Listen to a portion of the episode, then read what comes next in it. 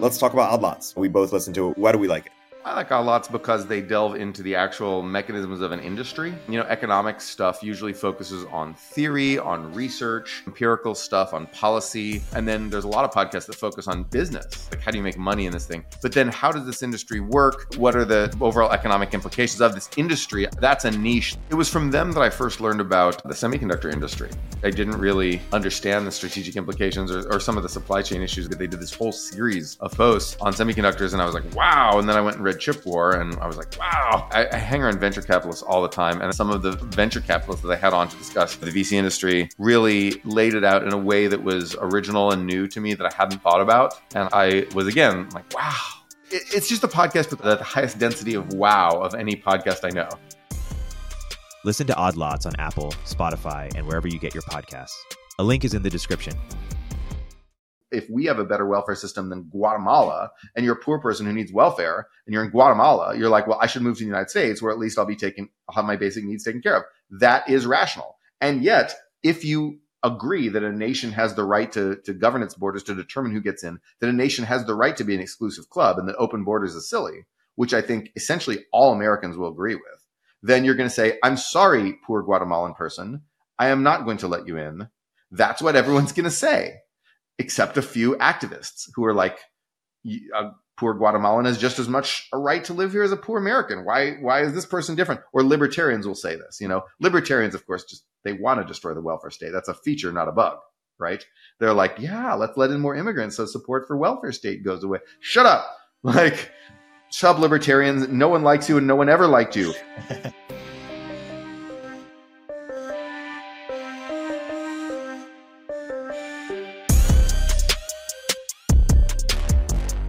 Welcome to Econ 102, where economist Noah Smith and I make sense of what's happening in the news, technology, business, and beyond through the lens of economics. Let's jump right in. Hey Noah, how's it going? Hey, sorry I missed it. It was uh, 11. No, no worries. Um, everything's good. Hmm. Well, uh, you know, most most stuff is good. Um, yeah. yeah, yeah. I'm over my illness, which is great. That's great. Yeah, your, I'm wearing my. Was, uh, uh, oh, amazing! Perfect, uh, perfect timing. Yeah, we'll we'll start uh, we'll start with that. We're we're going to get into uh, immigration today. Uh, you had a uh, a piece recently. Uh, angry, uh, uh, Americans are angry about immigration, and there's a history of Americans being uh, mixed about immigration, despite us also being known for uh, you know being a country of immigrants and and assimilating, having assimilation superpower. Um, why don't you talk about why uh, some Americans are angry about immigration, and what's uh, give give some of the history behind it as well. Well, it's really hard to know, you know, why, uh, because polls, you know, people don't always say exactly what they think on polls, and polls are notoriously kind of vague and unreliable. But um, you can see some trends. You can really see that um, during the Trump years, and actually from from 2015 when Trump started really coming to prominence and, and saying, you know, saying things that people interpreted as bashing immigrants. Um, and basically, you know, have it being a very sort of like anti-immigration candidate. Uh, from in from those years, um, pro-immigration sentiment really started to rise, and anti-immigration sentiment really started to plummet in America. And you also saw a partisan gap open up. Previously, you had had pro and anti-immigration ideas on both sides of the political spectrum. You had Democrats who basically wanted to protect American workers from competition um, from immigrants, um, and you had Republicans who, you know, wanted to keep you know keep American culture the same and blah blah blah. But then you also had um, a bunch of people who were pro-immigrant on both sides, and that that stopped sort of being true. Uh, Republicans essentially got polarized into thinking that in into the um, have you ever heard of the Great Replacement theory? Yes, uh, the idea that uh, white people represent a certain percentage of the population and that there's a desire to reduce that population. Yeah, I, I was actually surprised because I, um, you know, of course, most pro-immigration people are not thinking that way. You know, they'd be absolutely happy if a, a, a bazillion Russians came here, right? like white immigrants came here. Um, uh, but there are actually a few people who think that way. I was very surprised to find uh, that. Um, but but I think that there's a softer kind of version of the great replacement theory, which is the political replacement theory. Oh, right. That's the racial replacement theory. The political replacement theory is the idea that Democrats are importing votes. Because when you look at immigrants, uh, you know, naturalized immigrants and kids of immigrants, they tend to vote very strongly Democratic. This has been true throughout the history of the Democratic Party, all the way back to the you know early 1800s when it began. The the Democratic Party has very very consistently been the party that immigrants wanted to vote for, and only after they've been here three generations do they start voting Republican. this, this is this is like our most reliable cycle.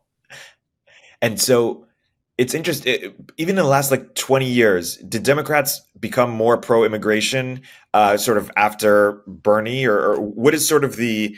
Because uh, I remember Bernie saying, "Oh, pro-immigration. That's that's a Koch policy, or that's a, that's a libertarian open borders." Yeah, open, open borders. borders. That's a Koch brothers policy. Yeah. yeah. What is sort of the history from the old uh, labor left? You know. Yeah. He, he thinks that he thinks that uh, you know open borders will will swamp American workers. Um, you know, I can I can go into the economics of this uh, if you want. Yeah. So the the truth is that um, is that uh, so so open borders is, is you know a, a, policy that no one says they want. Uh, what some progressives want is essentially to attack the specific every specific mechanism of border enforcement, um, thus creating open borders, uh, you know, in a de facto sense, just by subtraction. Rather you know they would never say like i think borders should be open. A few people will say that on twitter like you know people yell borders should be open. But actually to be honest that's a much more common thing among libertarians right libertarians like Bryan Caplan um, will say open borders yeah but like um, but then progressives will rarely say that they'll just attack specific mechanisms of border enforcement um, and you know just just uh, try to weaken the the state the state's capacity to enforce immigration. I think that's what people are mad about, by the way. Um, when you look at so so what's happened recently is since uh, since 2021, restrictionist sentiment, sentiment that says we have too much immigration, we need less, has just absolutely spiked back to sort of the levels it was at in Obama's first term. Whereas uh, pro-immigration sentiment has declined um, concomitantly, and so we see uh, essentially a reversion to the to the you know sort of mean here. And some people have Im- interpreted this as thermostatic politics. They say, okay, well, when a Democrat's in the White House, people you know take like more Republican positions, and Republicans in the White House they take more Democratic positions. Blah blah, same old, same old. But when you look at the history of Democratic and Republican presidencies, it's not like that at all. You just don't see that. And then this is this is you know, it may be that immigration has become a wedge issue, like a cultural wedge issue in recent years, and that's why you're starting to see that. Um, but then, but it certainly hasn't happened before. So I reject sort of the thermostatic politics explanation. Um, you know, it, it, there there may be some some partisan effect. You know, there's certainly some partisan effects here. There may be some like instinctive reaction, like, oh, I, I I'm upset about inflation, so I'm going to say I'm upset about immigration. When you look at the polls, though, what people are upset about is uh, very clear. It's border chaos. Um, our asylum law, uh, we already talked about this on the podcast earlier, but our asylum law basically allows people to, uh, you know, uh, illegally cross the border, turn themselves into the border patrol, and essentially get a free ticket into America. That is chaos and the breakdown of order and state capacity and a country's ability to choose who, you know, who gets into the country. It's it's a threat to the country's, you know, status as an exclusive club that says here's who can get in, here's who can't get in.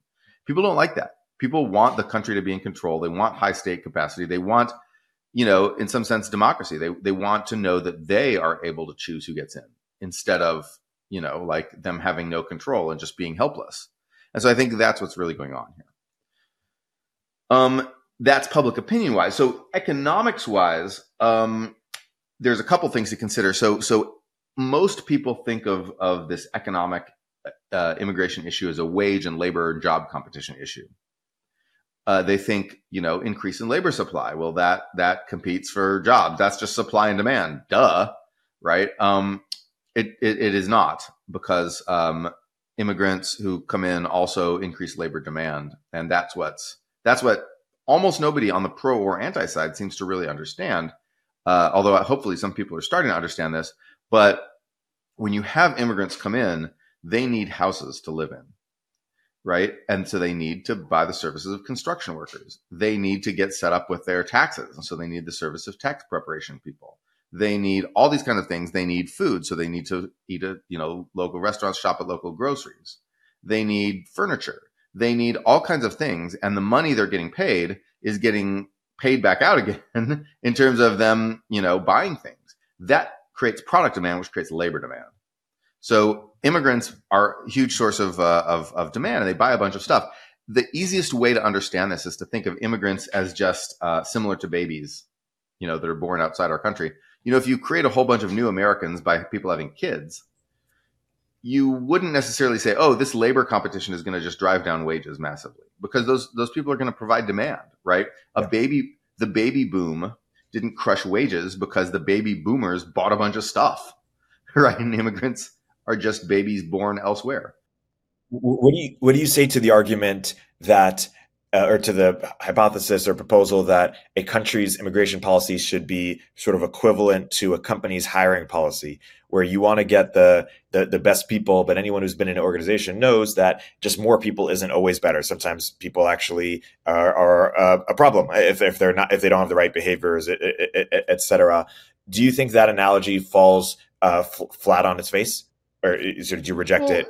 No, that that's actually a good. It's a good analogy, but be careful about the conclusions that you draw from this, because um, uh, be yeah, be very careful about the conclusions you draw. Because assuming, suppose you're running a big company, and uh, you're like, well, I want to hire some great engineers. So you do. So that's like high skilled immigration, right? You want to hire some great engineers. But I also want to hire some people to just staff phones and do like support and sales and stuff like that, or or my warehouses, whatever, Amazon warehouses.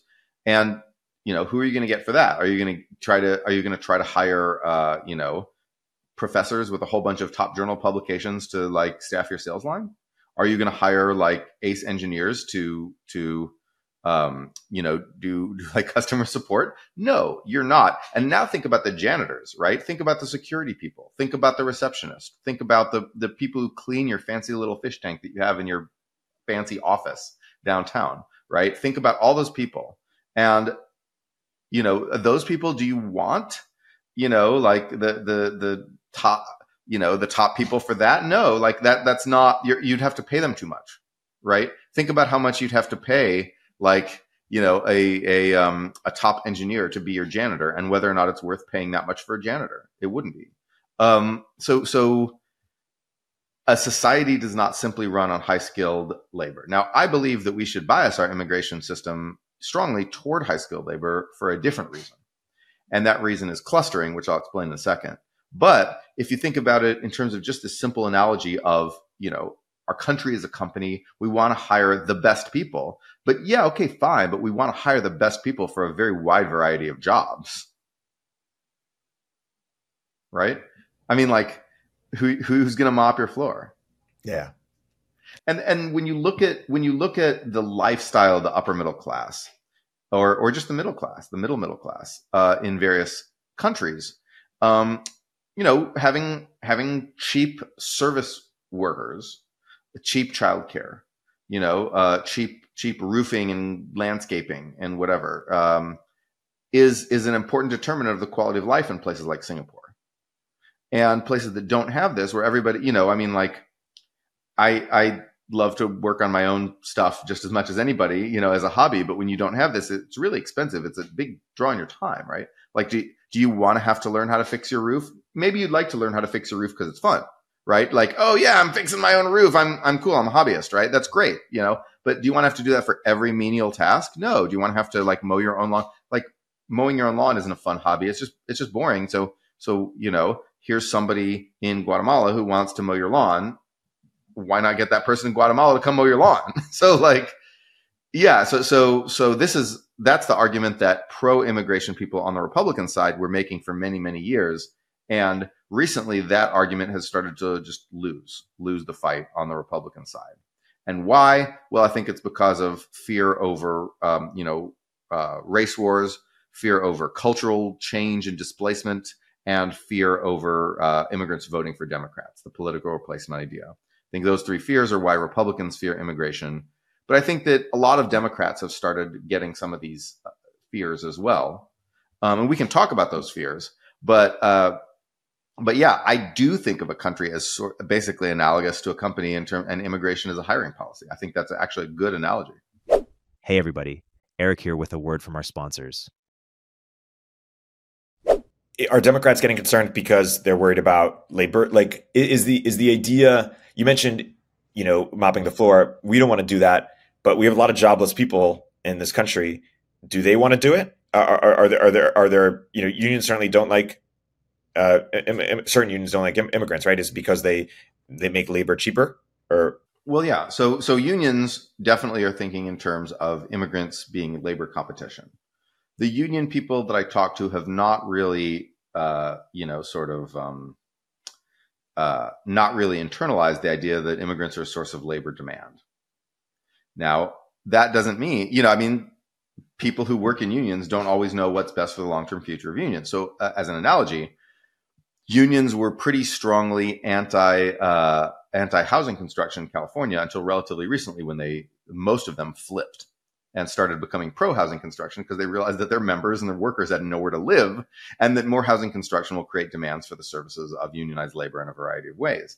So when they realized that, you know, unions started going YIMBY, but it was a it was a difficult process. They had to do elections and they had to kick out a lot of the previous leadership who was in charge uh, you know, they they kicked out the the old NIMBY people and they they voted in YIMBY people, and now unions are pro housing. So so unions don't unions just like everybody else. There's nothing special in terms of unions, right? Unions or any institution doesn't immediately understand what's what's good for it, and the idea of labor protectionism is deeply, you know, this is like this is goes back to you know the beginnings of the progressive movement. Like FDR during the Depression deported uh, something like um, 2 million uh, Mexicans and Mexican Americans, like people who were American citizens, were just rounded up and summarily deported to Mexico under FDR by the millions. Well, no, the the the citizens weren't deported by the millions. There were like tens of thousands of those, but then but but Mexican people were deported by the millions,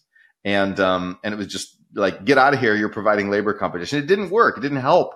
You know, um the uh uh I think it was Pete Seeger who who wrote a uh, a song called Deportee. Was, was that Pete Seeger? Was it Woody Guthrie? I don't remember who wrote that that protest song, but it was about this this policy and it was about how you know essentially all the fruit rotted because there was no one to process this fruit because you just grabbed all your agricultural workers and just kicked them out.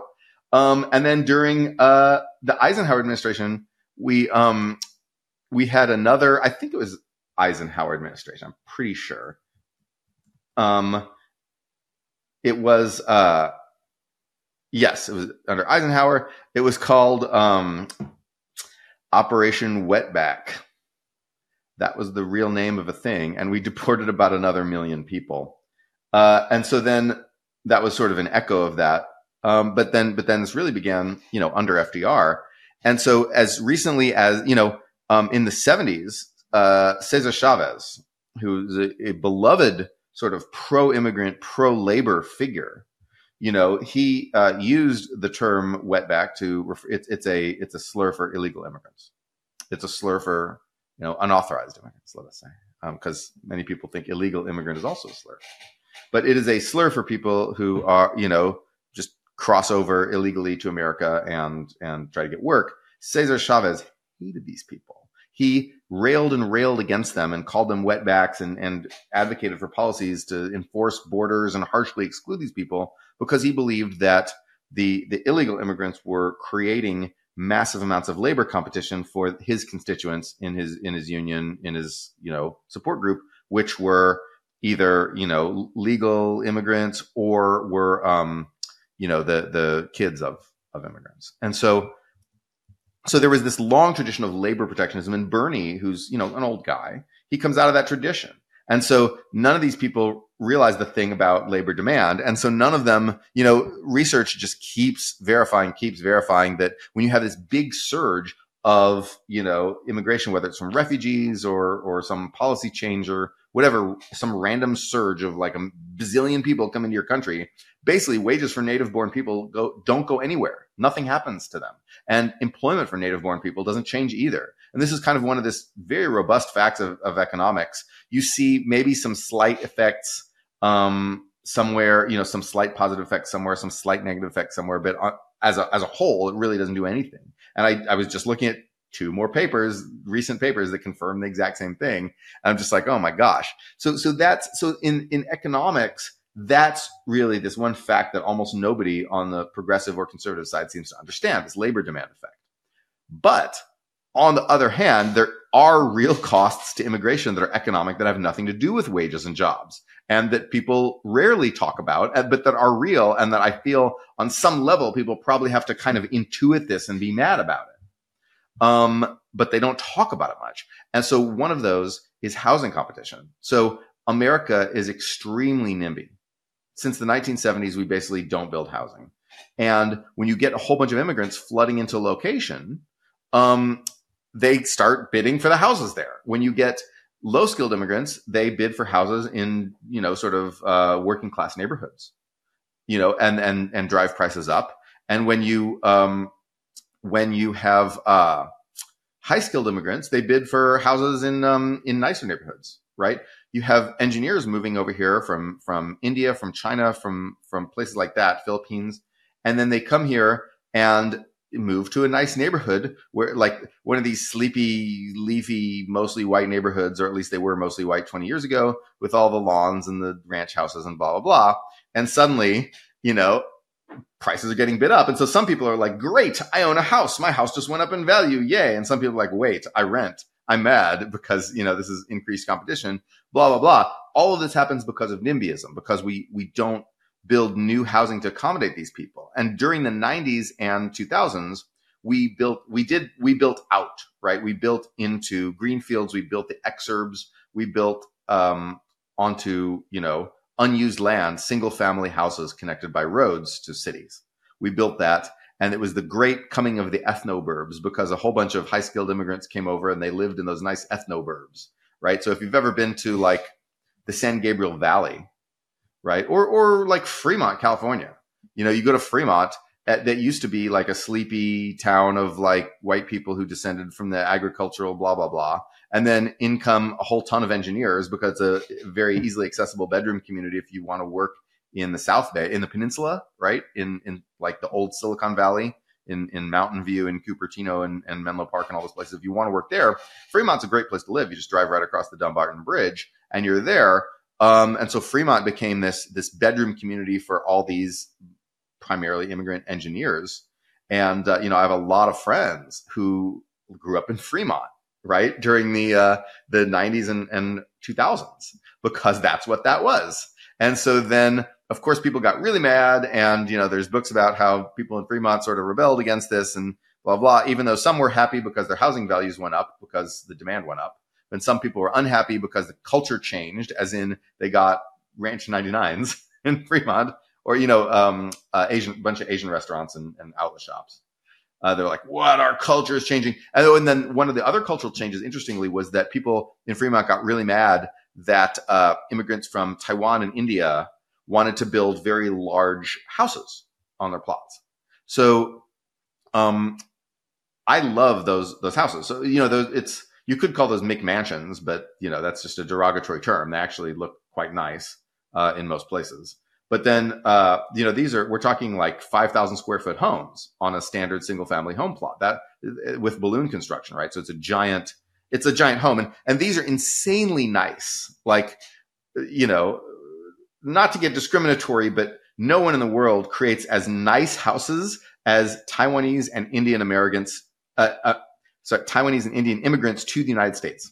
Those people create the nicest houses in the world. and those house like that is the kind of house I want to live in. There should be like de- you know interior design firms that are staffed entirely by Taiwanese and Indian immigrants will just say, I will build you that kind of house because you walk in the house and it's amazing because like it's got this vaulted ceiling in this living room that's accessible from the, you know, front door there's like a living room with a vaulted ceiling, and you know, there's this open plan with like a kitchen with a giant kitchen island and you know stuff like that. And the living room has like a U-shaped couch and has like this nice rug where you can play like Dance Dance Revolution if it's 2002, right? and it's uh, and then there's this this stairway coming right down that looks like someone's you know, like some someone's gonna like come down the stairway for prom, like in one of those '90s movies, like you know, in the the the like, uh, you know, I don't know the the the person comes down for for prom, yeah. they're all dressed up because they come down that stairway because there's bedrooms on the second floor. These houses look amazing, and the people in Fremont tried to ban them. Wow, they tried very hard, and in fact, they did. They they uh, Fremont houses now recently constructed Fremont houses are worse because basically the old white people insisted on everyone having a big lawn. They insisted on ranch houses over, you know, these these really really nice, uh, you know, houses because they that was what that was neighborhood character, right? And so very often you're talking about cultural fear uh, of things like big houses or Ranch 99. Like that's when you get on the ground, that's what it often looks like at the local level. And I have no sympathy for this. Ranch 99 is great. Those big houses are great. Uh, you know, and then, then like small houses on giant lawns suck. You know, I grew up in a place with lots of houses like that. It is just the most sterile crap you could imagine. Build a big, let people build a big house. Let people have some cool restaurants. And so anyway, there, there is cultural fear there. And, but there's also fear of getting priced out by demand. Hey, everybody. Erik here with a word from our sponsors. L- let me ask you, just let's pull that thread. Why is America so NIMBY? Have we always been so NIMBY? Like I understand why SF is so NIMBY in some places, California. Is it is it basically the same reason? And is it all just emergent um, on a local level, or is there anything that could be done at the national level? Or yeah, talk about that. Well, national and state level is really the only place you can do anything about it because, uh, you know, a local um, a local government is a cartel, right? It's it's the people who might want to live there or who might live there if it had better policies just never get a vote, right? Like you're not, you don't get to vote. And so, um, so basically, if you want people to have to build, building creates change. Um, when you build new structures, new houses, new businesses, you know, retail offices too, um, your your communities change. And people in America decided they didn't want change. They it was a reactionary impulse against uh, you know cultural changes that were happening in America. The idea that we can freeze the built environment, we can freeze the physical environment, and then those changes will be happening far away. They'll be happening somewhere else. So in the 70s, you know, riots and urban disorder and crime and and things like that, uh, you know, scared people. People thought, okay, if I can use uh, you know, NIMBY policies to make sure that my built, you know, that my leafy suburb stays the same forever, looks the same forever. None of that stuff will touch me. Right. And then in the 90s and 2000s, you started to have a bunch of um, non white immigrants from Latin America and Asia come over. And people said, well, if I can keep my leafy suburb the same, well, then that any changes that result from that won't touch me. And people don't sit down and think, well, hmm, are Mexican immigrants really different than like my white neighbors? Are no, they don't think about that. They just think, okay, well, maybe it'll, maybe something will change. Maybe something will be different. But if I just prevent any new housing from being built, then none of that will touch me. Then I, I have the, the certainty of stasis. And so the certainty of stasis became a subsidy that we started to grant people. And this is the concept of a stasis subsidy. Uh, well, well, that's what I call it. Uh, I invented that term. I don't know if anyone wants to use it yet. So so please use my vocabulary. Um, no, so that's that's what I call it, right? like pundit begs you to use his his chosen, you know, You're trying to make made up word, happen. story in the onion. I yeah, exactly right. It's like um basically this is what you do when you're breaking into rap, right? You create a new term and hope that people use it, and then you go around using it a whole bunch, and then after a while, if nobody listens to your rap and you're just using this term that only you uh, you know, used, and people are like, "What?" And then you fail exactly. as a rapper. Um, anyway, so I I just called it a stasis subsidy because I couldn't think of what else to call it because people derive value uh, in the present from the certainty of what of knowing what the world will look like in ten years. That lessening of you know the risk of the world changing provides real value to lots of people, especially old people, and our society is getting older and older. Um, but at the same time, it, creates a huge no- amount of hidden costs, right? Because now people have nowhere to live. So housing costs go up. Now businesses have to just, you know, pay too much for labor for, you know, like engineers because you know that's that's why you have these like three hundred thousand dollar, five hundred thousand dollar salaries for all these engineers is because you know you need that much to afford that in the Bay Area, and so that the landlords just are sitting on squatting on land and capturing a lot of that money, and then prices go up, right? And so you get you get you know long term expensive stuff uh, all over the economy, expensive stuff and shortages all over the economy because the you know you'd need to build housing and you'd need to build commercial buildings as well in order to produce stuff cheaply. And you can't. You can't do it here. You can't do it anywhere uh, because of NIMBYs, right? You can't build power plants. And if you can build power plants, you can't build the transmission lines to connect them to the grid because there's NIMBYs blocking it. Um, there was just some some story about uh, Native American tribes building solar farms, not able to connect them to the grid because as soon as you get off the you know the lands that they they control, um, you know, then it's then it's just a bunch of white ranchers who are like, well, y'all ain't building the power line past my ranch, you know, and so it's like, um, so so just massive NIMBYism everywhere blocks everything, and the economy gets poorer and poorer and it stagnates. Guess what? Stasis precludes growth, and you can say, well, growth. We don't need growth, you know, because that's what when people say we don't need growth, we don't need more growth. Like when they say growth is a, a thing they're scared of, what they really mean is change. They're scared of the possibility that something will be different in a bad way in the future and want to cling to what they have, hold on to what they have. That's the stasis subsidy. That's the value of stasis, right? They don't think about the cost of stasis. No one, until recently, no one was thinking about the cost of stasis. So because so many things were going right elsewhere in the economy in 19, in the 1980s and the 1990s and in the early 2000s, because so many things were going right, we didn't think about this regime of stasis we were allowing to build up at the local level that was absolutely pervasive. And yet now it is biting us because the easy gains that we had. So the easy gains that we had, we built out the exurbs, right? The far flung suburbs. That was easy gains and NIMBYism didn't stop it, right? We built out the IT industry and because it was fairly delocalized and, you know, didn't have a huge physical footprint, um, that was an easy gain, right? We had we outsourced stuff to China, and that seemed like an easy gain, at least for the people who who got to benefit from that, not so much from the workers who competed against outsourcing. Um, we had demands, uh, you know, on increased demand for housing, uh, you know, pumped up people's house prices, and we had all of these easy gains in our economy, and so we ignored the hard stuff. We ignored the base. We ignored uh, the fact that our built environment was stagnating as a result of this toxic bargain that we made in the 70s. And as a result of that, we did not see the stagnation sneaking up on us. And when those easy gains petered out, when those easy gains, you know, dropped off, we didn't have any, you know, we had nowhere to go because now the stasis subsidies that we've been doling out since the 70s came back to bite us.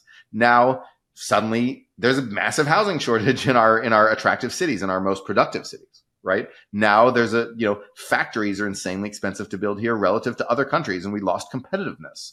Now we're, it's very difficult to build new power plants, blah, blah, blah. So, so we, you know, when, when the, the easy gains of the 80s, 90s and early 2000s ran out and when we started having to confront real constraints, we discovered to our dismay that we had allowed ourselves to hop, we had hobbled ourselves with this stasis regime since the 70s that now we're trying to get rid of. And it's very difficult to get rid of because people still want that stasis subsidy. They still want the feeling of, well, at least I know that my neighborhood will be the same in 10 years. And they can't, we can't afford that anymore.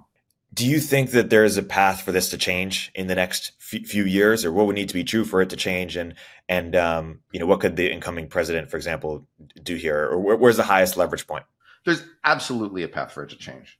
So and and the Biden administration has been better than any other administration uh, in my lifetime for this, which doesn't mean as nearly as good as it needs to be. I think that's a hard thing for a lot of people to swallow is the fact that the the, the Biden administration is just a step on the way to something much better. Uh, the Biden administration has been very pro housing. They've been looking into building public housing. Uh, so so public housing, by the way, we usually think of as what they call social housing, as in you build the, the government builds and operates an apartment building this often doesn't work out very well. Uh, in some countries, it can work out, like Austria, but then usually it, uh, you know, it a lot of things go wrong with this. The government is not a great landlord. There's a lot of political pressure, on, you know, on the government to do various other objectives as a landlord that you know end up getting in the way. And so, uh, but the better form of public housing is what Singapore does, uh, which is basically government uses its own land. Government owns massive, massive, massive amounts of land in the West. So use the land, build housing on the land, and then sell it to people. And um, and so that's the Singapore model, and that's sort of what the administration is starting to move in the direction of. At the state level, you know, we do reg- land use regulation at the state level. We're starting to see major movement. So we've seen California pass a giant raft of YIMBY bills. Uh, this will not be enough on, uh, without a few more things. There's a few. There's basically like a defense in depth that NIMBYs have against new construction in California. So you know, there's um, there's land use regulations, there's zoning, there's then there's permitting stuff. Uh, you know, you have to go through CEQA and historic preservation. So now that basically YIMBYs broke through the the first two barriers, you know, of zoning and uh, and and non-zoning land use regulation, and uh, basically upzoned a lot of stuff. But NIMBYs are going to block it all with CEQA, and they're going to uh, block some of it with attempts at you know historically preserving a Walmart or a gas station, right? So then, uh, so YIMBYs will have to break through that by limiting CEQA and by limiting uh, historic preservation, and then they will win, and then we'll see a bunch of construction. But in other states that don't have as much of a defense in depth, you're already starting to see increased construction. You're starting to see some some movement in Minneapolis, uh, Washington State, um, places like that. You're starting to see some YIMBY victories, and and YIMBYism is becoming sort of the nationwide movement. Whether it'll be enough, I can't say, but people know what they need to do, and they're on the right track. And we're starting to see some legislative movement, so that's great. You know, that's great. Yeah let, us cycle back to uh, immigration. You said one of the best economic arguments or arguments against immigration is sort of what it does to housing. Are there any other um, ar- arguments that you're sympathetic to uh, against immigration in terms of the co- the costs? Right. Um, when when you have massive NIMBYism in place, immigration makes things harder because then you have to be ten times as YIMBY in order to accommodate the inflow as you would, you know, without the immigration. So if you're just accommodating people who move to San Francisco to chase the dream of being in a startup and because there's some good jobs here, blah, blah, blah. If you're just accommodating that, maybe you only have to win a few YIMBY victories. But if you are, if you have to accommodate that plus like massive amounts of people moving here from, you know, India, Vietnam, Philippines, whatever, because they want to participate in this, you know, tech gold rush, well, then, then you have to be much more YIMBY, right? So you can get kind of four dimensional chess and cute about this and say, oh, you know, if we have a bunch of immigration, it will, it'll, you know, it, it it'll heighten the contradictions by by showing us how much we need to build, and then that will create the pressure to finally go mega YIMBY at the national level. Um, that's called accelerationism. that's always a very dangerous thing, uh, to, a very dangerous tactic to like exacerbate a problem, hoping that that will create you know political momentum for for doing something about the problem. Uh, so so immigration really puts a lot of pressure on on localities because of NIMBYism. The other thing that immigration does is it puts pressure on local government financing.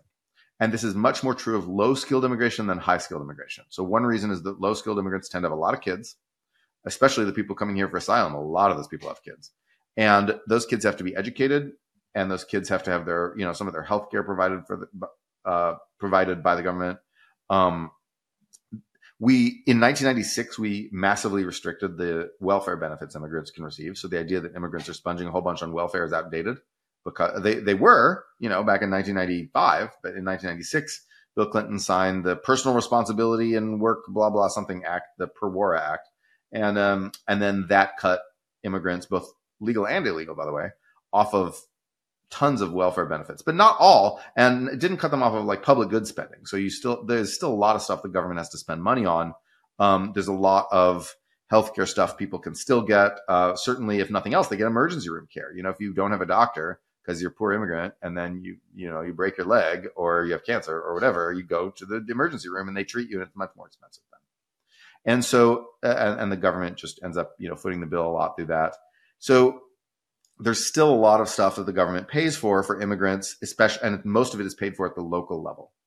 And local government finances get absolutely strained. And because low skilled immigrants don't make a lot of money and their kids tend to not make a lot of money and their grandkids tend to not make a lot of money, they don't really pay for themselves. And so you get these massive strains on local government finances, not just now, but like for the next 20 years. And obviously local governments are upset about this. So what you see now is the, the red states started busing a bunch of these, you know, asylum seeker migrants um, to New York and to other blue cities, right? To these progressive cities. They started busing them, them there. And these progressive cities provide tons of local sort of government benefits for these people. And it was massively straining their budget. And now they're freaking out. You know, it was a very successful operation by the red state governors to bust these people to the blue cities, you know, and because now those cities are overwhelmed right? It's blue cities and blue states. So they're like New York City, for example, they're busing them to. There, there, was a famous group of migrants who were bused to Martha's Vineyard, but most of them are just bused to the big cities.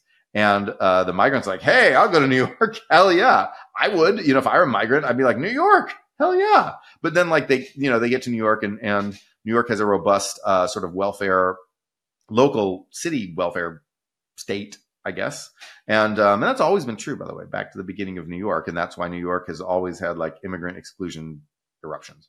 And so, so this is the other thing local government finance strain. This is turning Democrats against immigration. This is because it's not job competition anymore, really, right? Like the, the Cesar Chavez era is, is, and the Bernie Sanders era is basically done.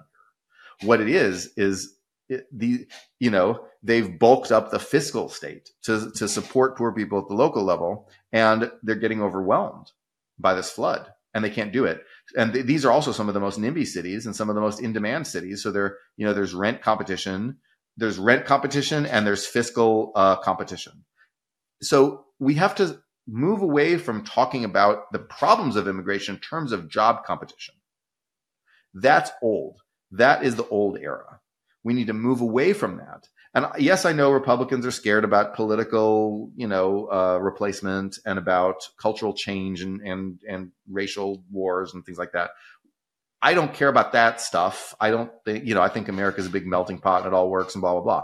But the fiscal competition and the how and the housing competition are two real negative local effects of immigration. And Democrats have to stop pretending these things don't exist Democratic leaders and, and commentators, progressive commentators have to stop pretending those things don't exist because they do. And they are killing the pro immigration cause and hurting Biden's reelection chances, hurting Democrats' chances in the, you know, at the same time. It's about, it's about fiscal and housing. That those are the real local costs of immigration. And ignoring those, waving those away just because job competition isn't real, you know, just because um, you know, just because we're progressive, so we don't care about cultural change, you know, screw you, racist. Like, okay, fine, fine, fine. The fiscal competition and the housing competition are real. And you also can't just wave a magic wand and say, well, we're going to YIMBY away all the housing competition because you're not. You, YIMBYism is coming from behind. We're, we're, we're trying to fix the mistakes of the 70s. We're still you know, we're, we're desperately behind and it's very hard going and blah, blah, blah. And in, in the influx of, you know, like 20 million migrants or whatever in like the next, you know, decade or, or whatever we're going to get, that will, that will swamp a lot of our working class neighborhoods with demand for housing that drives up rents and will, you know, people say oh, rent control. Well, what do you think? Where are people, where are the migrants going to live if you do rent control? Like, so, so they're just going to be excluded. They're just going to be, there's going to be slums at the outskirts of your cities. It's going to suck, you know, tent cities and whatever. Like you're going to tin shacks. I don't know. It's going to be bad. And so how the housing competition thing is real and you can't just wave a magic wand and say, well, we'll go YIMBY. Yes, we'll go YIMBY. I hope we will, but it won't be enough. And, um, the fiscal competition, there's no way to wave that away there is a trade-off between a welfare state and open borders. There absolutely is a trade-off. And you, there's reliable research that support for welfare states goes down when immigration goes up. And that's not just, it's not just like racism, like, oh, I don't want a brown person getting my tax dollars. There, there's probably some of that, right? There's some of that. But, you know, um, the, uh, there, there's real fiscal competition. There's real fiscal crowding out uh, there. And so to, we can't wave it away. There's absolutely no way around that, right? If you give, if one locality gives a generous welfare benefit and allows anyone who wants to move to that locality, the welfare benefit will be swamped. The only way to maintain a generous welfare state is to maintain some degree of population exclusion. Because as people become mobile, uh, you know, the internet has made people more mobile. All kinds of things have made people more mobile. Just development, getting richer has made people more mobile. They will, you know, poor people who need welfare will go to the place that has the generous welfare state. They will. I would. You would.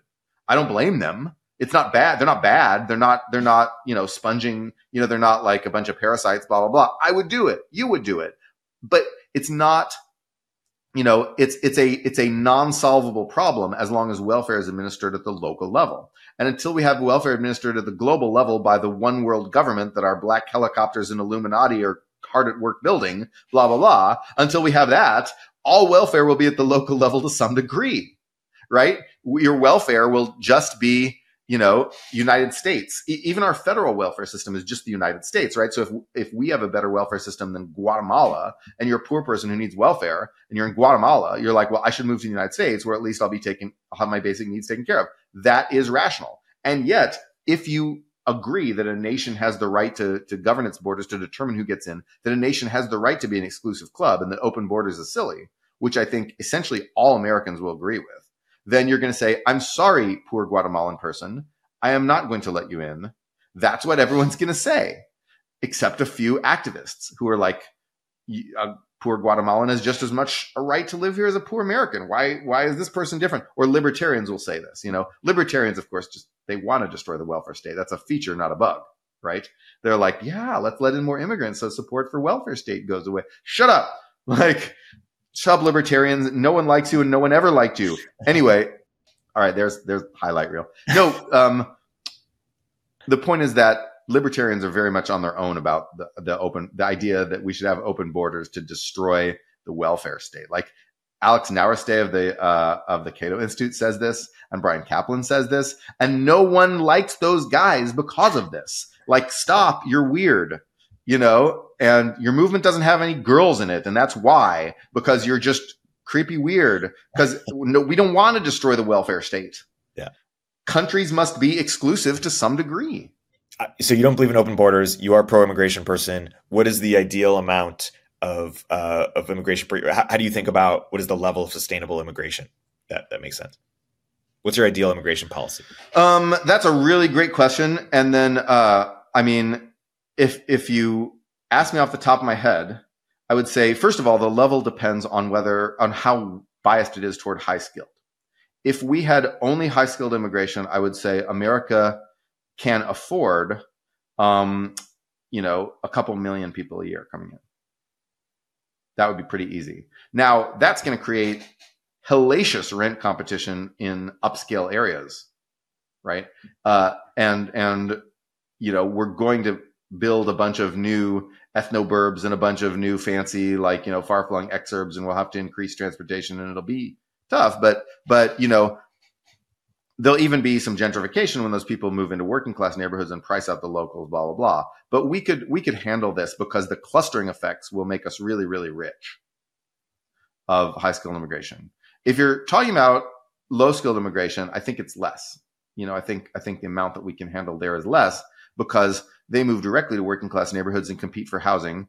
And also, they, they don't flood our, our fiscal coffers with a bunch of money. So when you get high skilled immigrants, they pay so much taxes, they much, much more than pay for the cost of sustaining them because they don't use much welfare and they pay a ton of taxes, right? So you're you're basically selling spots in America to uh, you know very smart people from overseas who can earn a lot of money working for American tech companies or whatever.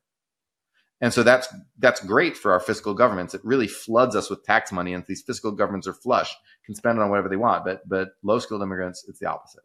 You know, you've got to pay to support them. Uh, at least if you have generous local welfare states. And so so for there there our carrying capacity is less, and we're you know um, yeah I, I I it's hard to give actual numbers. You know, I can look at the 90s and 2000s as a proxy, but of course, you know, it's it's hard to build as much exurbs as we did in like 2004. So that that changes it, right? Um, local welfare states have probably gotten a bit more generous since the Great Recession, right? We we during that recession, a lot of people were poor, a lot of people were hurting. So we and and also during COVID, actually. Uh, so we pumped up these these local welfare states at the city level, at the state level, to give more support to people who needed it. Uh, that's probably still in place. So that actually reduces our carrying capacity in terms of how many immigrants you can get before you really start to get to trade offs, right? Um, I will say that under Biden, immigration has rebounded strongly from where it was under Trump. Partly that's because of the uh, end of the pandemic, and partly that's because Biden is processing immigrants a lot faster. Uh, illegal immigration has spiked, but legal immigration has spiked by more. Um, that's fine. You know, everybody has a job. Note, note in America that everybody has a job. And rent inflation is is back down to basically like a small amount. Uh, so so really, we're we're doing fine right now, except for the the border chaos and you know the inflow of um, you know asylum seekers. It's freaking people out. You know, we're not we're not economically crushing ourselves. Uh, maybe if we had a continued massive acceleration, we would, but we're not really crushing ourselves. So you would think that immigration is becoming a problem when we have prices, house prices um, going up, and when um, sort of the government budgets can't can't uh, sustain it, or what are the signs that you would that would right. point to this being a problem? Yes, you've got it exactly. And the problem that we're now seeing is in cities that have generous welfare states that they're busing all the migrants to, and the migrants and housing and giving healthcare and all the other generous welfare benefits that like New York or whatever will have for these migrants is creating a massive strain on the city's fiscal uh, capacity, city's budgets, and just making everybody mad in the cities, especially making progressives mad. And um, that that is the the current economic problem that's happening.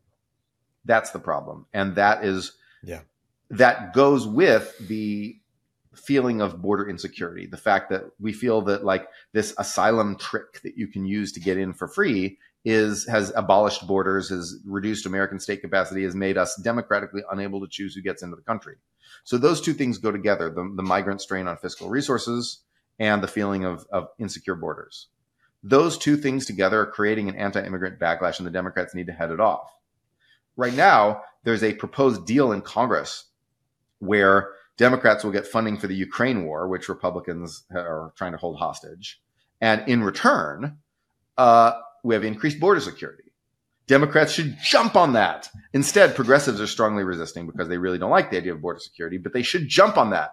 Take that deal. Yeah. Democrats cannot afford to take the progressive activist line of like all this, you know, the, the asylum spamming is no problem. They can't afford to take that line, and and and yet progressives in, uh, progressives in Congress are taking the line of like fringe activists and not taking the line of like mainstream Democratic voters who are pissed off about this stuff. Yep. And in terms of your the composition of the people who come in for you is it more is it ideal to have more high skilled than low skilled you know because i imagine the people who are you seeking asylum are not super high skilled though I, I, maybe i'm wrong there. H- how do you think about the ideal composition? Mostly not. Yeah so we need we need to so first of all people seeking asylum uh those we don't have control over the composition of that. That just is what it is right? If we um those are going to be a lot more low skilled people, but it, it changes to our official legal immigration system won't affect that, right? The um, in terms of our official legal immigration system, we need to add more employment based visas and remove country caps and things like that. There's a lot of things we need to do to to bias it more toward high skilled immigration. And the easiest way to do high skilled immigration is employment based visas because then people come in with a job um, with a job already. People really don't like that. Really pisses a lot of people off because. So I'm saying not employment based visas, employment based green cards, permanent residency, and permanent residency is of course a guaranteed you know path to citizenship if you keep living here. But um, but we need to do more employment based green cards. That is really the way to to get to more high skilled immigration. High skilled immigration is great for a number of reasons. Fiscally, they flood the coffers of local and state governments with money, right? Fit, high skilled immigrants' tax dollars pay for your grandma to get taken care of at the old folks' home, right? That's what that is. And and they pay for your schools and your roads and all that stuff. That they're paying. And so get more of them, they pay more. So that's one one important reason. A second important reason, which I didn't haven't talked about yet, is clustering. So when you get a whole bunch of engineers, people who know how to do engineering or, or biotech or whatever high skill you're talking about, really mostly engineering, biotech, and and, and management, right? We get like uh, Satya Nadella, best CEO in America, right? Saved the uh, the AI revolution the other day. Uh, so so you get immigrants with these skills. They come over, they create clusters because what happens is that companies want to put their offices and their research facilities and blah, blah, blah, and even their factories, you know, in places where there's lots of high skilled labor to take advantage of, in places where you, the investment follows the engineers. And we want companies to be investing in America instead of investing overseas. The investment follows the engineers. So when you bring more engineers here, you bring more investment here and just creates a whole lot of money, which is why um, high skilled immigration actually boosts wages for high skilled native born people.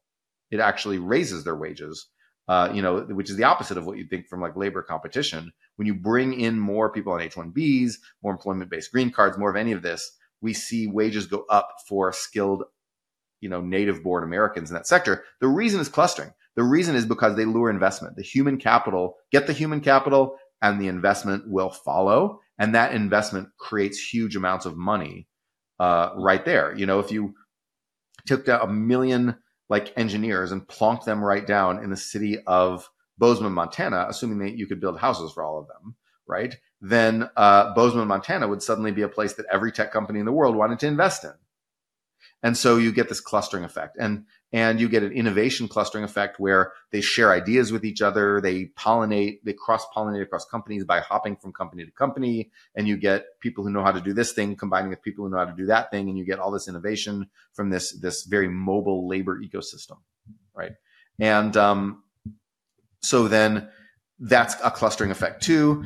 Uh, so there's all these, these, there's all these clustering effects. Um, that's why that's why high skilled immigration is like a superpower. Low skilled immigration, you know, is fine. We need some of it. We need people to, you know, do take care of kids and do landscaping and whatnot. We absolutely need those people. But high skilled people are what we need the most, especially because when we're facing off against China, we're a small country, right? We're facing off against a country four times our size, which means that you know, even if you don't buy into like any of the like, oh, national IQ, they're they're smarter than us kind of theory. Even if you don't buy into any of that, they've got four times the amount of smart people just right off the bat because they've got four times the people to select from. Okay. And that means that there's going to be a lot more smart engineers in China than there are in America, a lot more because they have the people, the population base to select from. There are four times as many people in China as, as in the United States. And yes, China's getting older and their population's shrinking and blah, blah, blah. But, you know, so maybe it'll be three and a half times soon, but that's still a huge ratio. We, the only way we can compete with that talent in terms of investment, in terms of, you know, like research and engineering talent and blah, blah, is immigration. That's the only way we can compete. We need to let smart people in from India, from Vietnam, from the Philippines, from Nigeria, from um, Cameroon, you know, from uh, uh, you know, Bangladesh, from all these places, from Indonesia, which is like the most neglected country of all, from anywhere that I haven't mentioned. We need to let these people in from those countries so that we can stay on top, so that we, you know, so that China doesn't leave us in the dust and turn us into an agricultural backwater. So it's a matter of national security to take in large amounts of high skilled immigration. Yeah. Um, before before wrapping, let's um let's briefly uh, steelman the uh, the Republican critique so that we can uh, knock them down. I'll, I'll, do my best. So uh, there, you mentioned three of them. You mentioned racial, cultural, and um, political. The political one seems actually somewhat straightforward in the sense that you, you, you, mentioned that immigrants tend to vote Democrat until they stay th- th- three generations, at which point they return vote Republican. So that does seem, you know, uh, if you're a Republican, it seems reasonable that uh, if you want to win, you know, the fewer immigrants, the the, the, the better for, for your cause. Let me know if you think that that's reasonable. The racial, I, I, definitely, I think it's crazy to think that there's like a deliberate plan to reduce the amount of uh, white people in this country, but um, you know, if, if, if there is DEI for, for every, you know, sort of organization or, or sort of like that cultural ethos, you could imagine it, you know, expanding on a country level. And it, it does seem that the amount of white people is going to be reduced in the, in the coming decades. And if that was happening to every, any other group, th- those people would be concerned, and, and we would maybe say they have a right to be concerned. Concerned, or I think there's there's uh, there are even terms for this in other countries when when when that happens um, in, in kind of a del- uh, deliberate way. Although I agree, I, I, don't think this is deliberate. I think it's like incremental um, or emergent. Um, and then lastly, uh, on the cultural side. Um, I think we used to assimilate better, or that's what people say is we used to assimilate better. Um, and you, you, people see the problems that are happening in Europe with a large refugee population, and they worry that that could happen to to us if if we don't take care of the the border. Maybe that one seems the weakest, but I'm curious uh, for for your thoughts on all three. All right, so that that's a lot to to bite off really fast. Um, let's talk about political replacement. That is real. That's a real fear. Um, the Federalists and Whigs were both, you know, sort of at first anti-immigration because they said, "Well, you're just importing votes for the Democrats," and um, and that this has been a very consistent thing where that it's always the Democratic Party that people are, uh, even when the Democratic Party was like pro-slavery, you know, they were the arch conservative racists. They were still the pro-immigrant party. That's the most consistent thing about the Democrats throughout the centuries, and um, and uh, you know, the Federalists and Whigs who were like all anti-immigrant back in the 18 early 1800s. And so um, this is real. Political replacement is real, but it's but it's manageable. It's temporary because right now what we're seeing is we're seeing Hispanics start to shift to the GOP. Right? We're uh, we're seeing I, you know, there's not as many Asian people and they're not as consistent, you know, consistently polled, but we're starting to see maybe a little bit of that shift as well. Um, but Hispanics certainly are shifting pretty strongly to the GOP, especially working class Hispanics, the very same low skilled immigrants that people were scared of, like their kids and grandkids are just like, you know, like anti-trans or, or, you know, like, or don't want more immigrants coming, you know, or like the most, the most border security, insane, obsessed people you'll ever meet are, you know, people in the border counties of Texas who speak Spanish in their daily lives. They are like, no, close that border no, you know, do whatever you have to, get out the guns, like shoot the shoot the people, and they're they're like they're, they're insanely in favor of border security, and they're all voting for the Republicans now.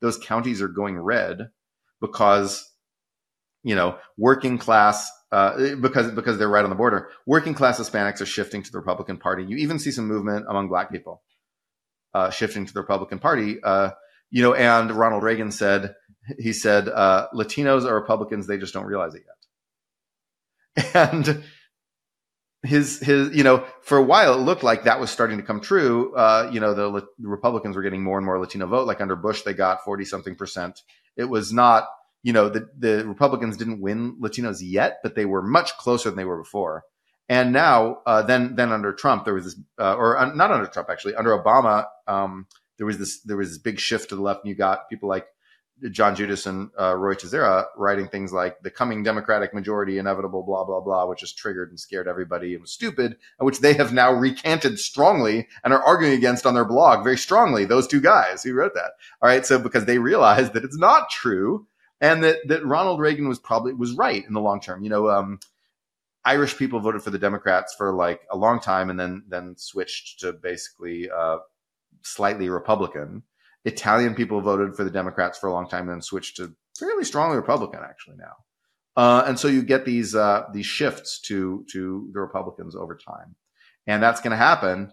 That's going to happen with the with with Latinos with Hispanics. It will happen, right? And um, so I, it, it is a it is a real thing, but I would say that what Republicans should do is is just court court the Hispanics harder, right? you can win. You can win those guys. You know, the idea, the, the idea of keeping them out has already sailed. That ship has sailed. Instead, you know, keep them in. import them into the Republican coalition and you'll get a new like that was Reagan Democrats, right? The Reagan Democrats were the the white ethnics. Reagan Democrats were Italian and to some degree even even the few still Irish people who still had somewhat of an immigrant background, but Italian, Polish, Czech, uh, you know, Americans, Greek Americans who had those, you know, who had working class backgrounds and had struggled their way up to the middle class and liked what Reagan was selling. That was why we had the massive, massive Republican majorities of like the, the 70s and, and, and 80s, right? It was because of the shift of the Reagan Democrats. Latinos are that. Hispanics are that. Get them on your side, Republicans. Like you can, so you can win again. You just have to get those guys. So that's my answer to the political replacement thing. And when if and when Hispanics start voting like 52 to 48 Republican, you will see a shift. You will see a shift. And that, and that day is not, that day is closer than you think. That day is closer than anyone thinks. Um, I'm from Texas and I'm here to tell you that, you know, you will, you will not meet more people who are more right wing than Hispanic right wingers. you know, you will not like you go to you, you know, you got to, to San Antonio or whatever area and you will just like everyone's really right wing and everyone is of Mexican descent. Yep. And so that's so that's the answer to the political replacement. Cultural replacement. Um, this is like if you're in Japan, that's a big concern because Japan runs on culture. You know, you need people to carry their trash with them and not rob stores and be super conscientious and return m- money on the ground to like the station attendant.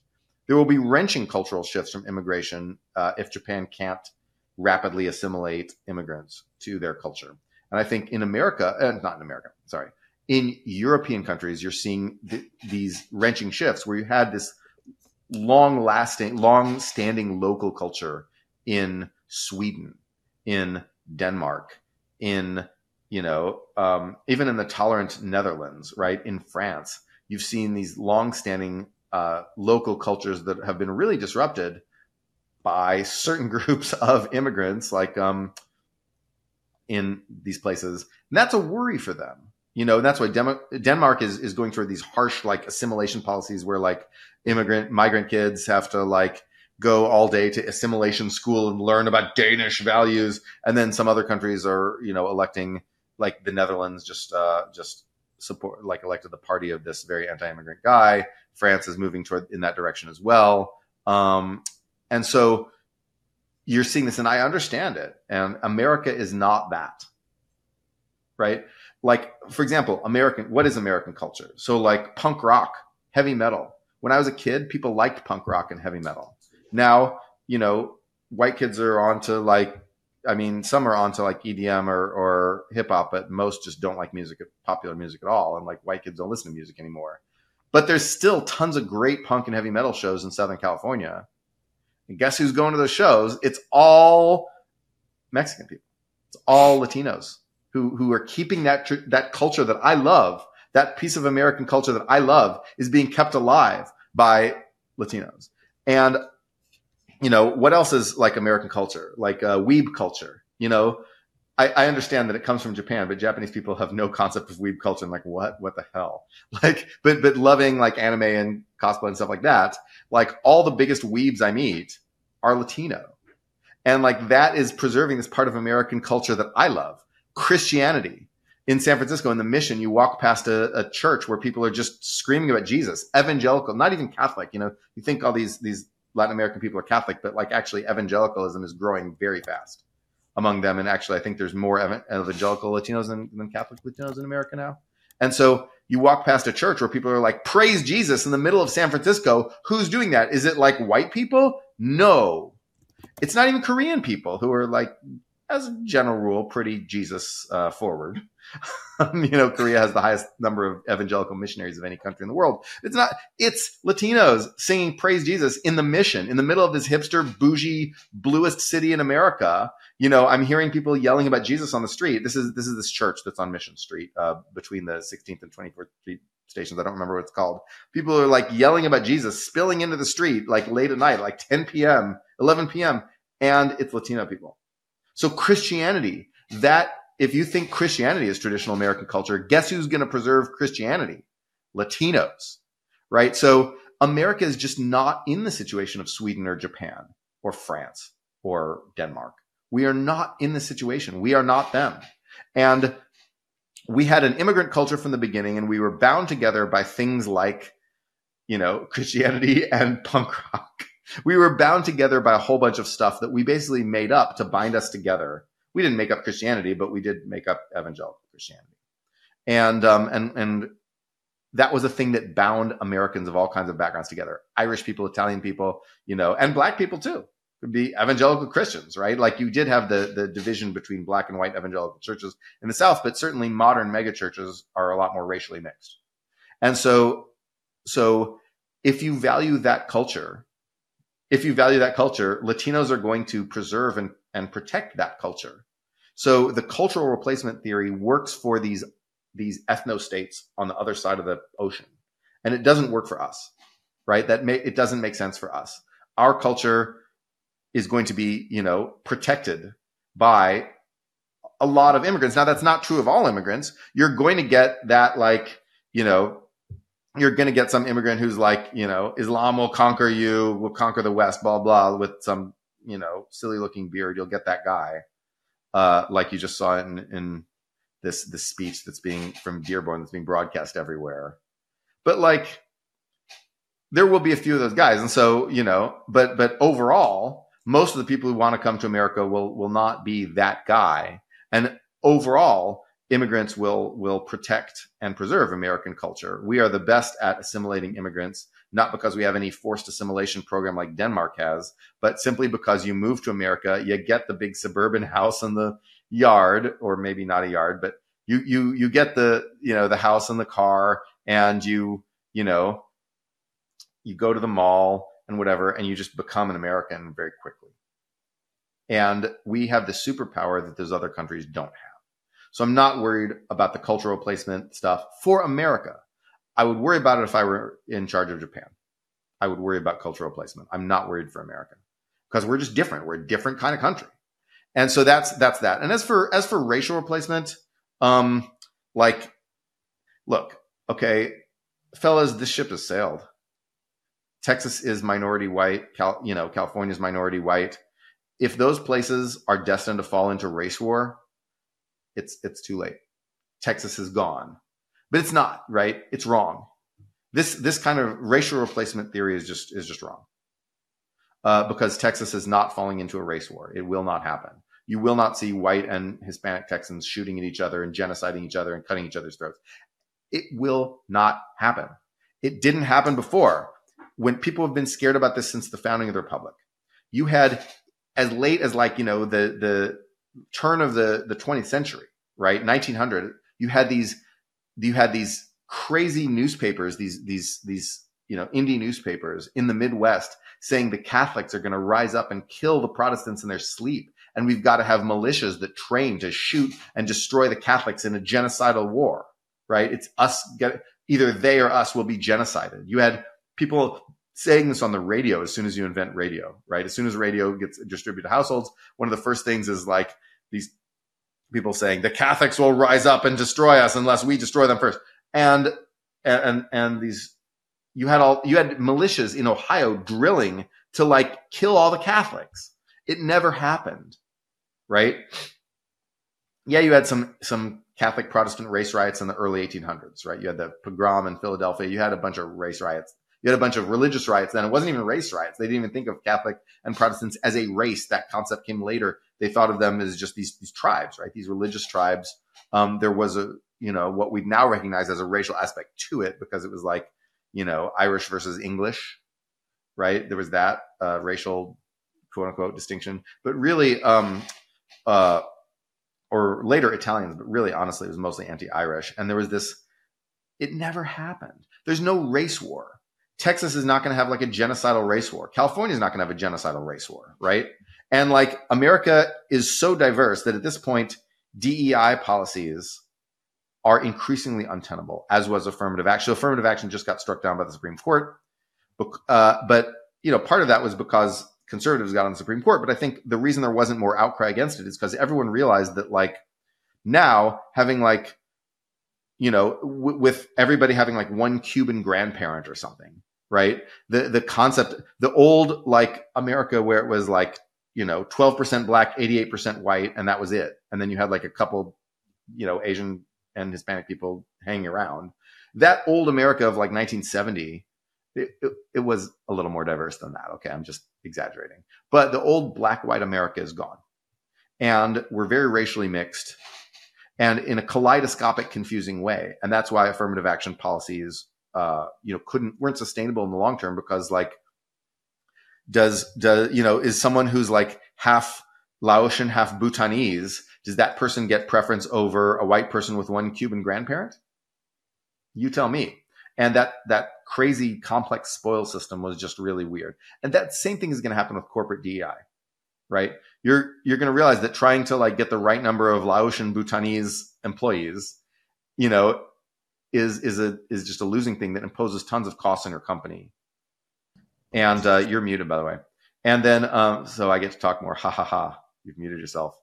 Um, and and and the Supreme Court's going to strike a lot of it down. Well, that's a good uh, good uh, debunking of those three uh, of those three points. Should we wrap our uh, immigration deep dive here? Yeah, we need to do something about the border chaos and the asylum spamming and the flood of the migrants into the cities. Something needs to be done about it. Something will be done about it. And if Democrats refuse to do something about it, they'll be punished at the polls. Um, we need to go really hard YIMBY but understand that that won't necessarily be enough to, to mitigate the housing impact of immigration. We need to bias immigration towards high skilled stuff just for the sake of our economy, just because it's, you know, low skilled immigrants aren't bad, but we need to recruit high skilled immigrants to keep our economy strong. Um, and these things, uh, you know, these things are all true. And they paint a nuanced picture of what immigration policy should look like that is not being reflected in the increasingly partisan wedge issue, culture war sort of framing of the immigration issue. And it's kind of frustrating because Democrats are going to lose out from it. Yeah. Yeah. That's a, a uh, good summary and a good deep dive. I, I, didn't know about the housing costs and the fiscal strain. I thought about the a bit about the labor, even though I knew it was widely discredited. So uh, I think a number I, I, learned a bunch in this episode. I think a number of other people have have as well. Um, so Noah, always uh, oh, always a pleasure. That's great. You know, Yeah. and until next time. Always a pleasure. Until next time. Hey everyone, Erik here. At Turpentine, we're building the first media outlet for tech people by tech people. We're the network behind the show you're listening to right now. We have a slate of hit shows across a range of topics and industries, from our AI and investing cluster of podcasts to shows that drive the conversation in tech with the most interesting thinkers, founders, investors, and influencers, like Econ 102 with Noah Smith. We're launching new shows every week, and we're looking for industry leading sponsors. If you think that might be you and your company, email me at erik@turpentine.co. That's E R I K at turpentine.co, and let's partner together.